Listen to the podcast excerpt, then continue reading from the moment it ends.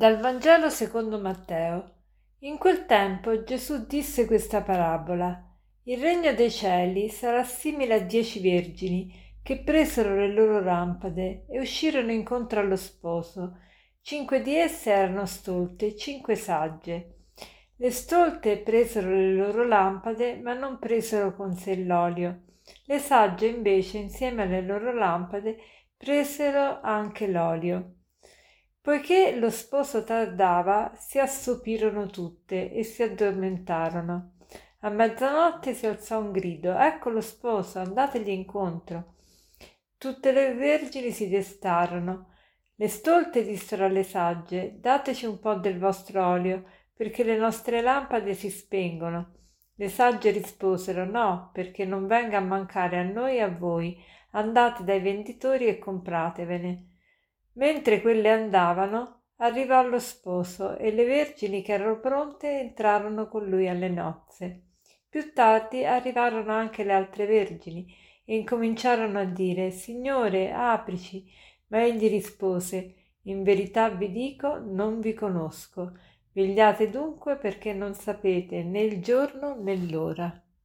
Questa parabola è presente soltanto nel Vangelo di Matteo. Ricordiamo però lo scopo della parabola, perché altrimenti se la parabola non viene bene interpretata ci fa dire alla parabola cose che la parabola non vuole dire.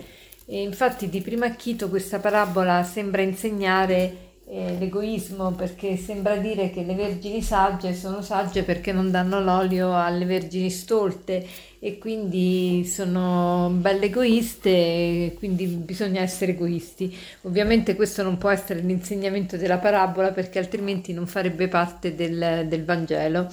E quindi ricordiamo che la parabola è un racconto, una similitudine, un'analogia eh, che vuole insegnare un, um, una verità di ordine religioso o morale.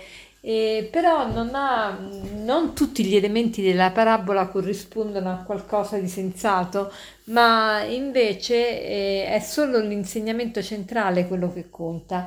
E, e a differenza invece dell'allegoria in cui ogni elemento ha una valenza eh, proprio di insegnamento.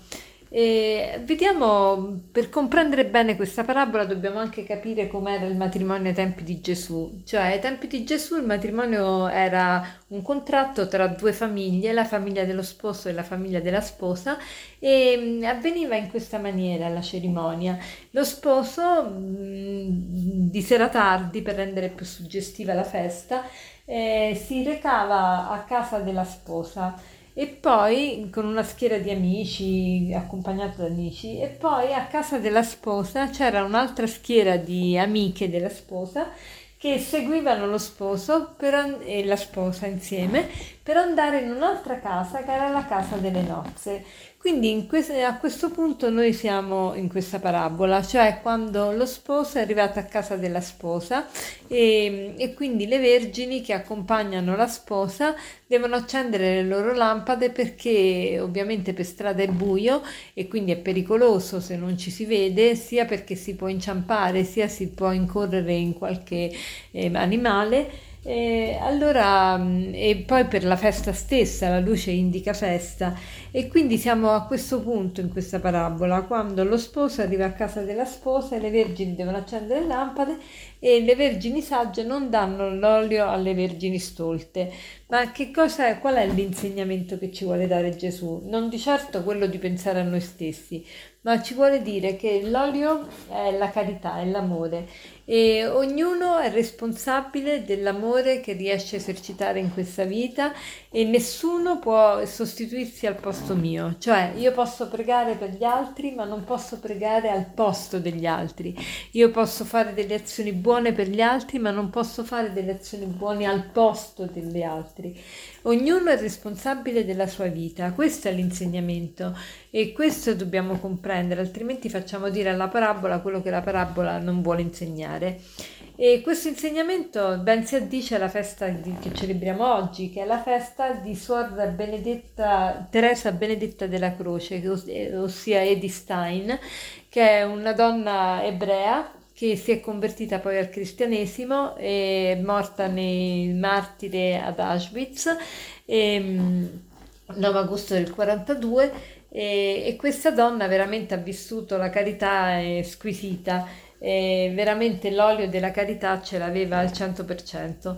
Allora cerchiamo di fare oggi il proposito di vivere, di, di eh, voler eh, moltiplicare quest'olio della carità, quindi cerchiamo oggi di fare una, qualche azione buona di caritatevole, soprattutto verso le persone che ci, eh, ci costa di più amare.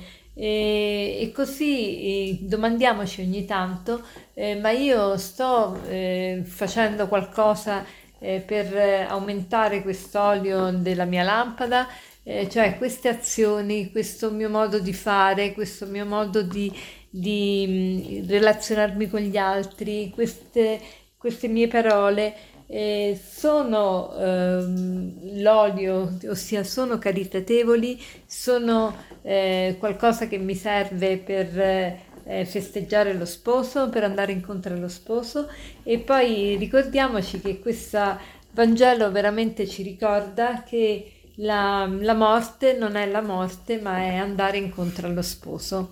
E per concludere vorrei eh, citarvi questo aforisma che dice così. Eh,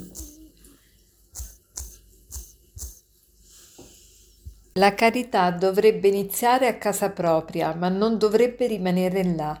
La carità dovrebbe iniziare a casa propria, ma non dovrebbe rimanere là. Buona giornata.